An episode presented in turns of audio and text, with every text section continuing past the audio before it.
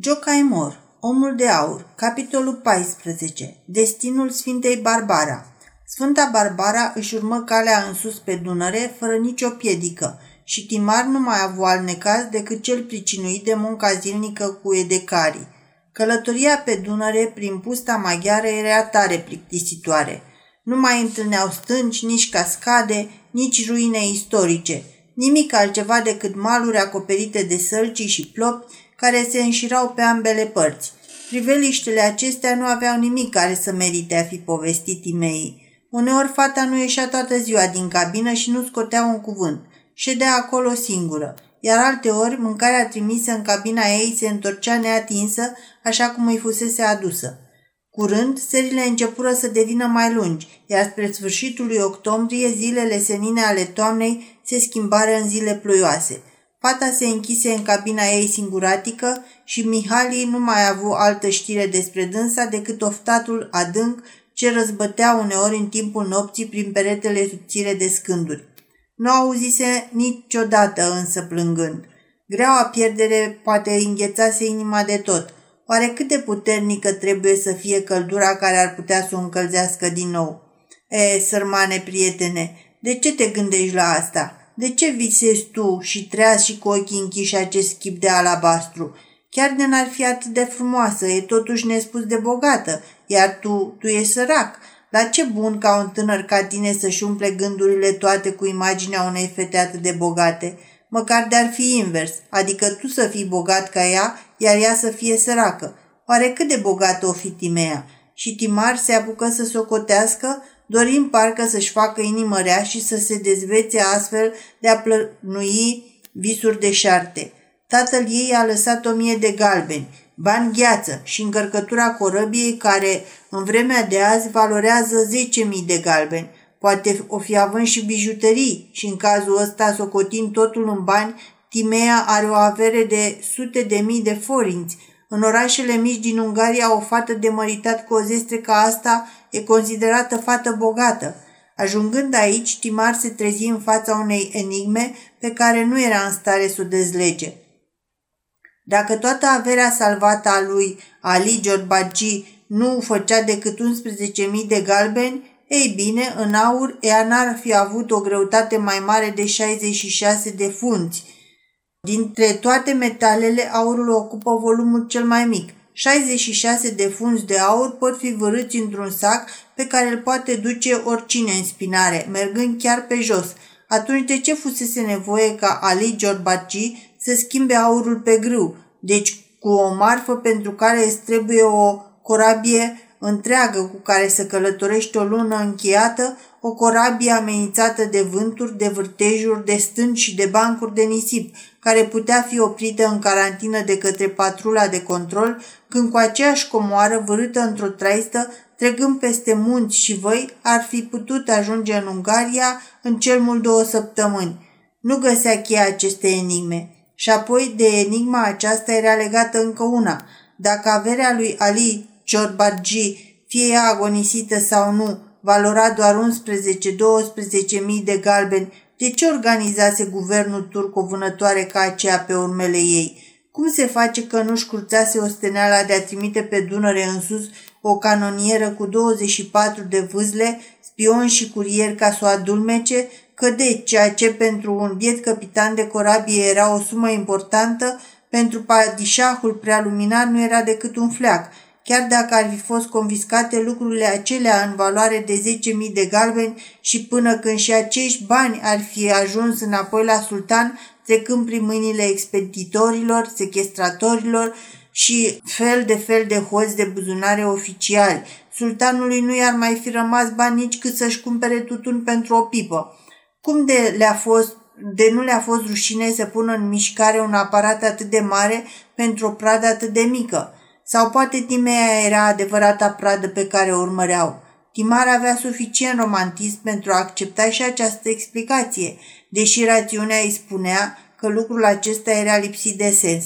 Într-o seară vântul risipi norii și când Timar privi prin fereastra cabinei sale, zări la orizont luna nouă, luna roșie. Secera de lumină sângerie atinse oglinda apei. Lui Timari se năzări că luna aceea avea într-adevăr chip de om, așa cum e desenată de obicei în calendare, și parcă îi spunea ceva cu gura ei strâmbă. Numai că graiul lunii nu-l poți pricepe. E un grai încă necunoscut. Îl înțeleg doar somnambulii, deoarece ei se supun, dar când se trezesc, nici ei nu mai știu ce au vorbit cu creiasa nopții. Lui Timari se părea că luna dă răspuns întrebărilor sale. Căror întrebări? Tuturor. Glasului inimii sau rațiunii? Amândorora. Numai că deocamdată nu putea tălmăci răspunsul. Semiluna roșie se afundă lin în oglinda Dunării, trimițând până la prova o lumină ce tremura în valuri și parcă întreba Tot nu mă înțelegi!" Încetul cu încetul ea ștopi ultimele raze în negura apei, părând a spune Mâine mă întorc chiarăși, atunci de bună seamă vei pricepe."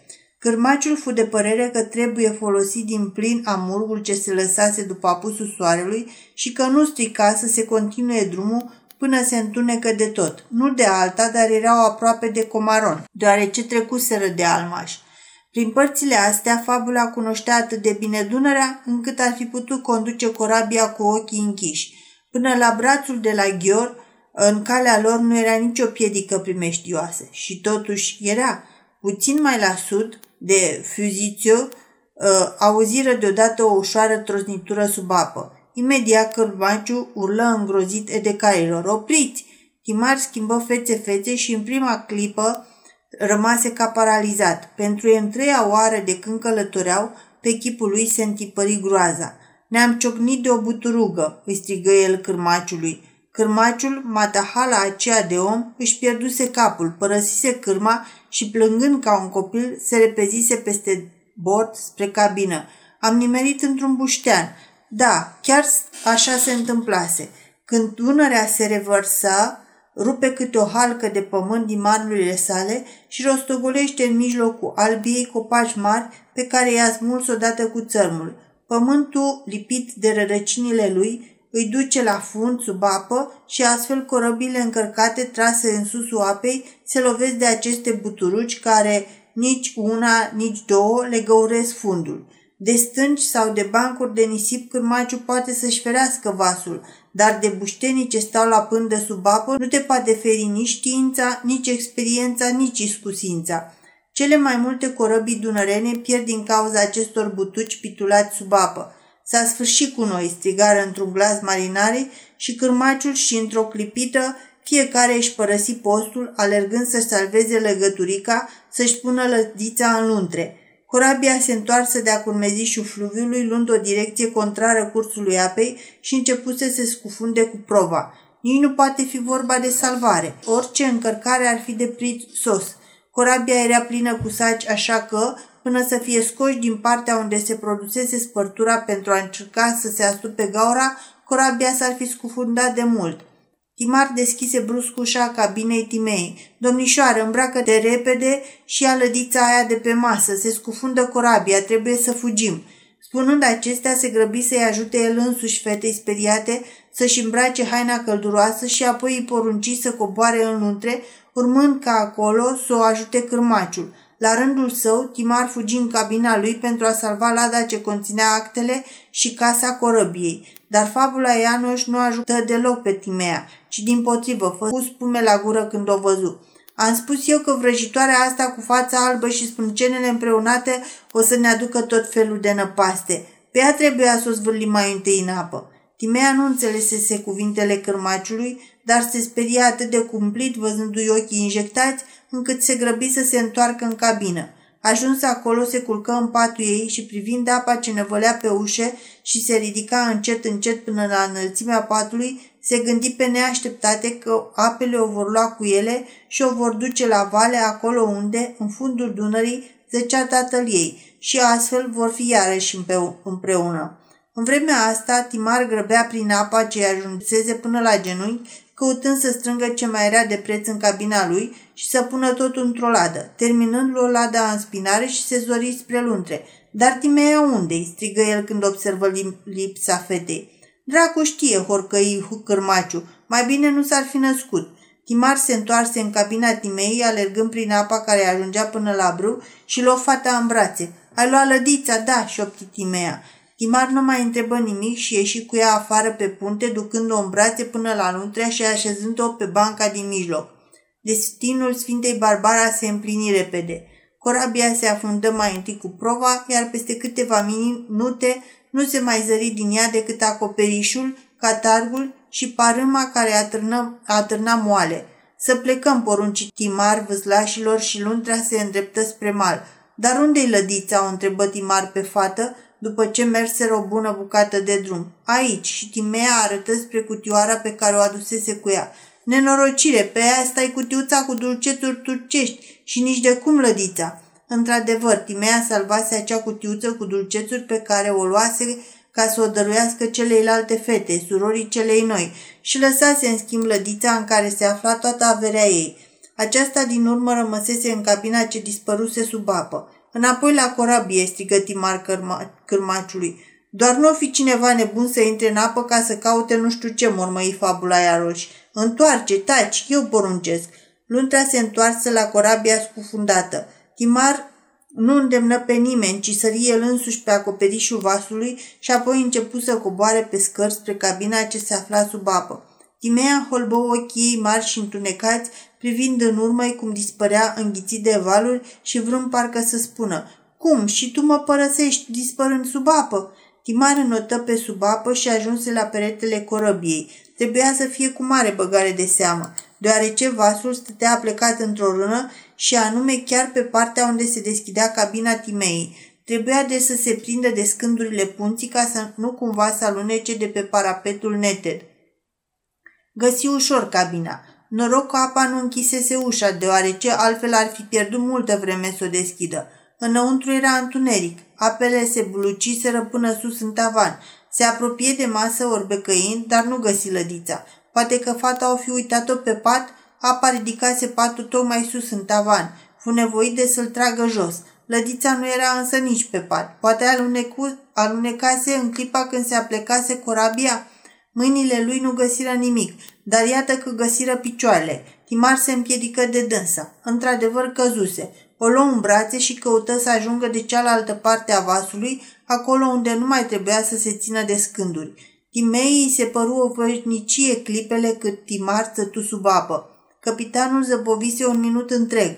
În tot acest timp, fata știnuse și ea răsuflarea, vrând parcă să afle cât timp poate să reziste un om fără să respire.